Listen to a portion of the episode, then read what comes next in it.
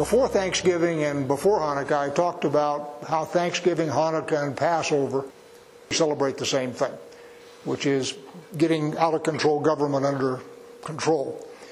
This week, what I want to talk about is specifically Thanksgiving and gratitude. I had a very sad event happen. Salvation Army got themselves a division that is devoted to white shaming. They have said everybody who's white ought to apologize to somebody during this time of repentance. And I very sadly sent them a letter saying, I've supported you guys for 50 years, and you've done a lot of good in the name of Christ, but I can't go with this. Please take me off your lists. And my argument with them was theological, not political. The problem with this white shaming movement is it inverts Scripture. What it does is it takes things that God calls blessings and asks you to be ashamed of them. If you look at, for example, Deuteronomy 28, one of the things that God promises to those who love Him and follow His commandments is victory. And one of the things that we're being shamed about is having conquered the place. He also promises stable families. He also promises generational wealth, which is to say that you will gain wealth by blessings from me, and you'll pass that on to your children. He also promises consistent standards. This is my Torah. These are the standards I expect you to follow. They're consistent, they're well known. And all of this white shame movement takes all of those things and turns them around and says, you should feel guilty for those. And what it then does is it takes what's basically nothing but greed and elevates that to the status of something that you should aspire to. So all the isms, communism, socialism, Nazism, whatever ism I've missed, all of those are just greed all dressed up. So what they do is they have all these very erudite sounding phrases and they try and convince you that greed, either greed for other people's stuff or greed for power, either one, are in fact salutary. God says, Thou shalt not covet. So what you have is a complete reversal of what God says. You should be ashamed of your blessings and you should elevate covetousness.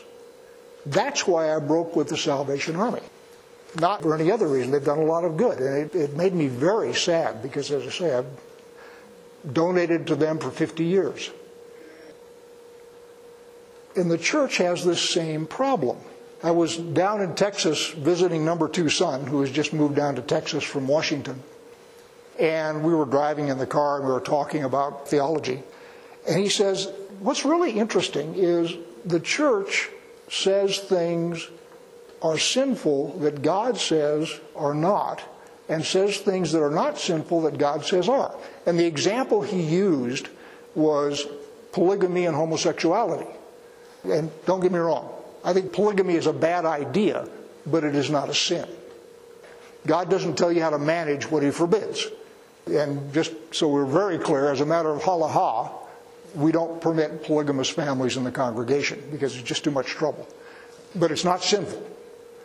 Yet on the other side, God absolutely condemns all forms of sexual deviancy. But the church has flipped those things just like the Salvation Army has flipped those things. So the church is the problem. We have an inversion of Scripture. And Yeshua actually has something to say about that. He's channeling Isaiah, but for those of you who are in Tuesday night Bible study, we've been in Ezekiel, and Ezekiel says the same thing in different ways, as does Jeremiah. So this is consistent throughout Scripture. And I'll read it from Yeshua, Mark 7 6. And he said to them, well did Isaiah prophesy of you hypocrites, as it is written, This people honors me with their lips, but their heart is far from me. In vain do they worship me, teaching as doctrines the commandments of men. You leave the commandment of God and hold to the tradition of men. And as I say, we've been talking about it in Ezekiel. Ezekiel is prophesying to the exiles in Babylon.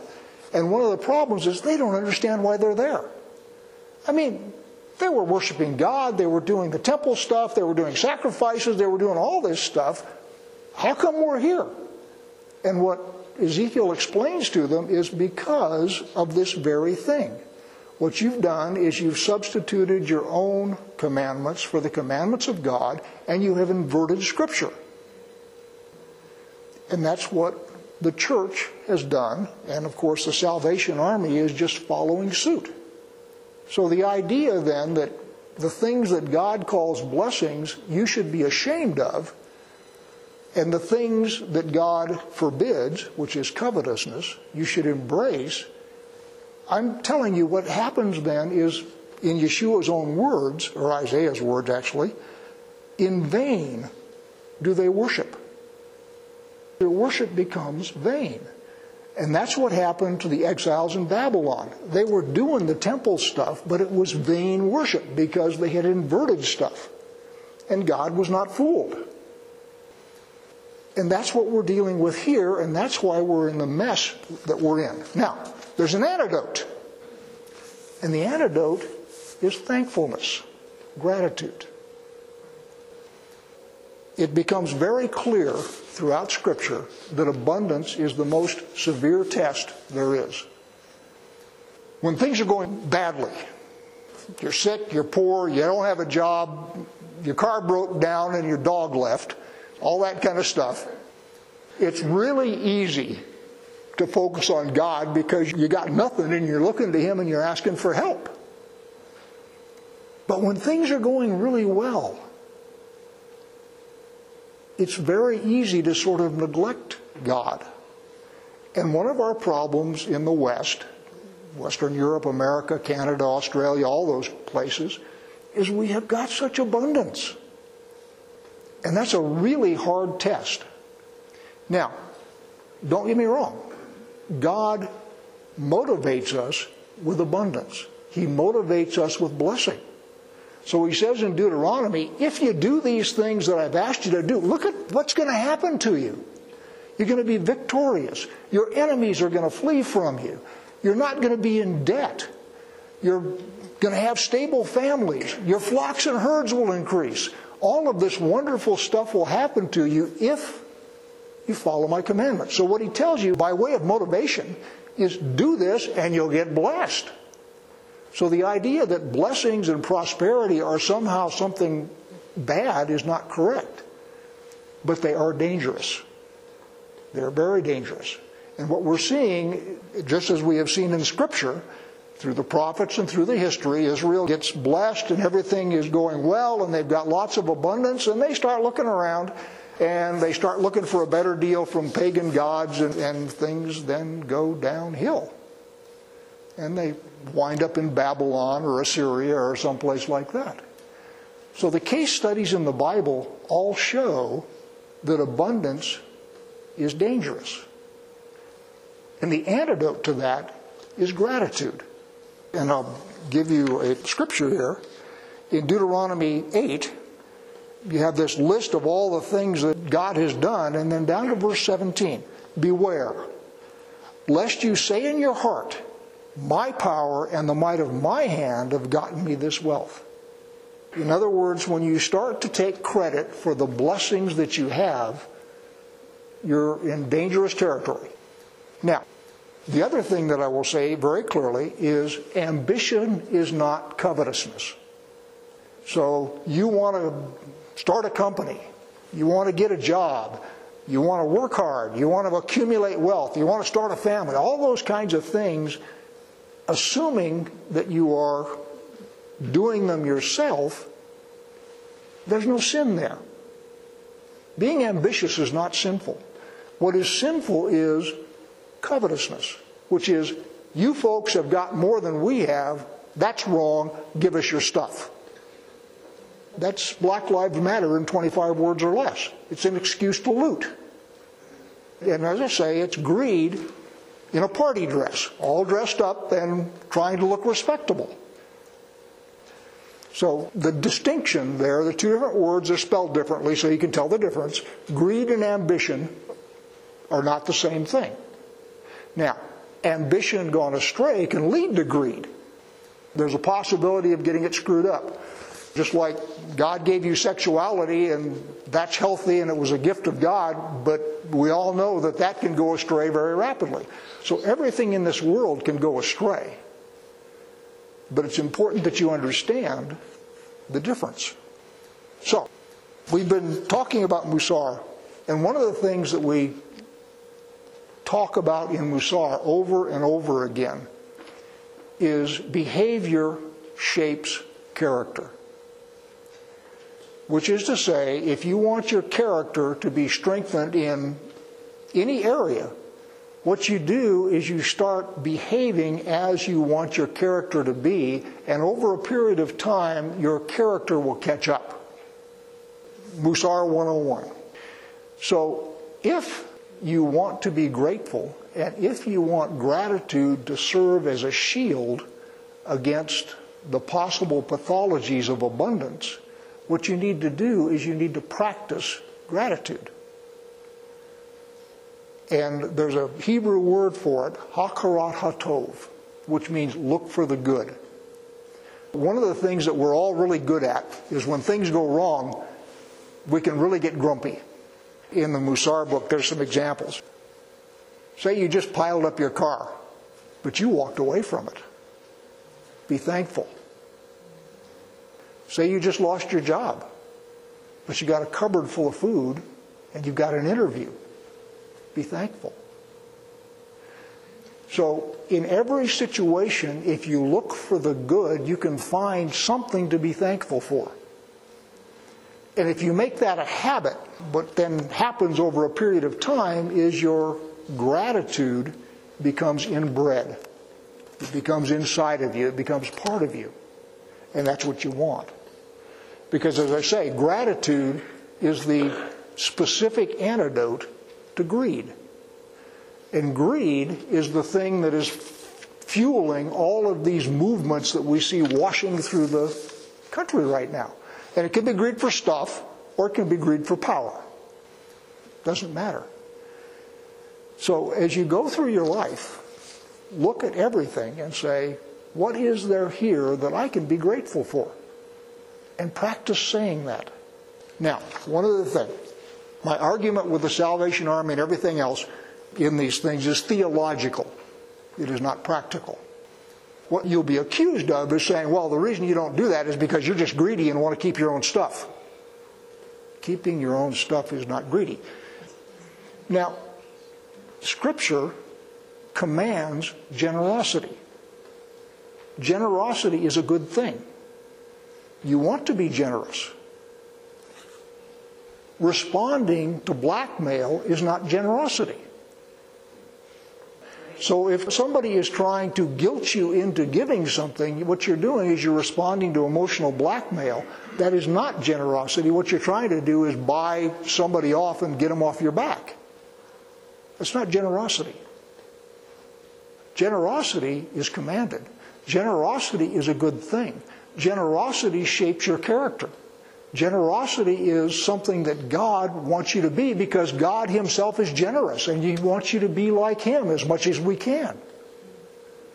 So giving freely is a good thing. Giving in response to blackmail and coercion is not the same thing. Different thing entirely. In both cases, you're separated from your stuff, but in one case, it's a source of joy, and in the other case, it's a source of anger. You don't want that. The other thing is, God absolutely commands that you treat people justly.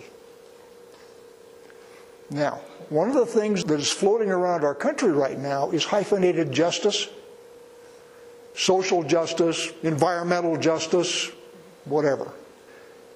Any hyphenated justice is nothing more than excuse for greed. God commands justice. Absolutely. It's one of the big deals in the Torah. but God demands justice according to the standards that He writes down. So when somebody tells you this is not just, what you do is you look them square between the eyes and you say, by what standard? What is the standard that you are using to claim that this, that, or the other thing is unjust? And what the standard always boils down to is some kind of greed. I want your stuff. I want control over you. I want something. And what I'm trying to do is I'm trying to guilt you into it by using this hyphenated justice. So, generosity and justice are commanded by God. God gives you standards as to what generosity is and what justice is.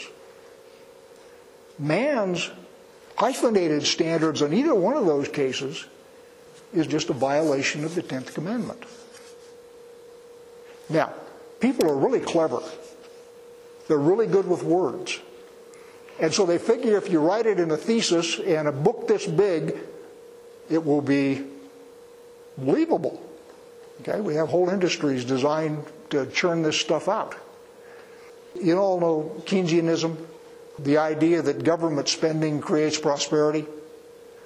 John Maynard Keynes was an economist, sort of, and he wrote this book.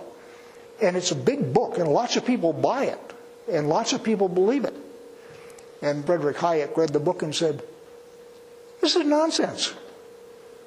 But he read the whole book in order to figure that out. And that's the problem with all of this. What you'll get is studies show, and, and that's liberal speak for a Bible thumper saying, Scripture says. It's the same mechanism. People are religious. We are. We all are. And we will use that impulse but many of us will not use it in service of God. And that's what we're dealing with right now. We're dealing with a religious movement which is not in service of God. And in the case of the Salvation Army, what they're doing is they are dressing it up in Godspeak, which is why I separated from them.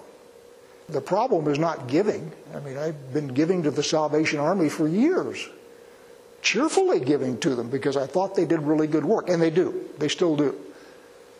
But this theological inversion, I just couldn't go along with. So as you're going through your life and people are giving you these things as you know, hyphenated justice, whatever it is, stop and think what is the standard we're using here? Show me your standard. Why do you say this is unjust? And if I can see why this is unjust according to Scripture, boy, I'm right there with you. Because God commands justice. If what I see, however, is this is simply greed dressed up in a three piece suit, then sorry, I'm not with you. Character, generosity, gratitude, those are all things that God wants us to have. And the way to have them is to practice them. Get used to seeing things to be grateful for in every situation. And you won't see it at first. But if you make it, okay, what can I see in this situation that I can be thankful for? And you do that consistently, then it will start to be part of your character. And that's what you want. You don't want to have to force it. But initially you will. Because we're wired to be pessimistic. Everybody can see a downside to everything. We're just really good at that. And so, training yourself to see something to be grateful for is something you ought to do.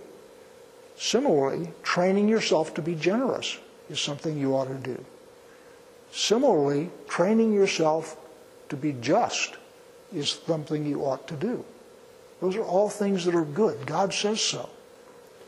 But having somebody feed it to you back end first with a pitchfork, you've missed the point. Because unfortunately, sadly, unfortunate is not a kosher word, there's no such thing as fortune. Sadly, the church has, in many cases, substituted the commandments of men for the teaching of God, and they have, in many cases, made their worship vain. It saddens me greatly, but that's where a lot of the West is right now. And because the church has done this, people then become vulnerable to this hyphenated guilting because the church isn't teaching them what's right. That's what makes us vulnerable to all this nonsense. Go back to the book, read the book, see what the book says about whatever you're being fed. And if the book agrees, by all means, get in there. But most often you'll find that the book does not agree. And then don't feel guilty. And don't give in to extortion.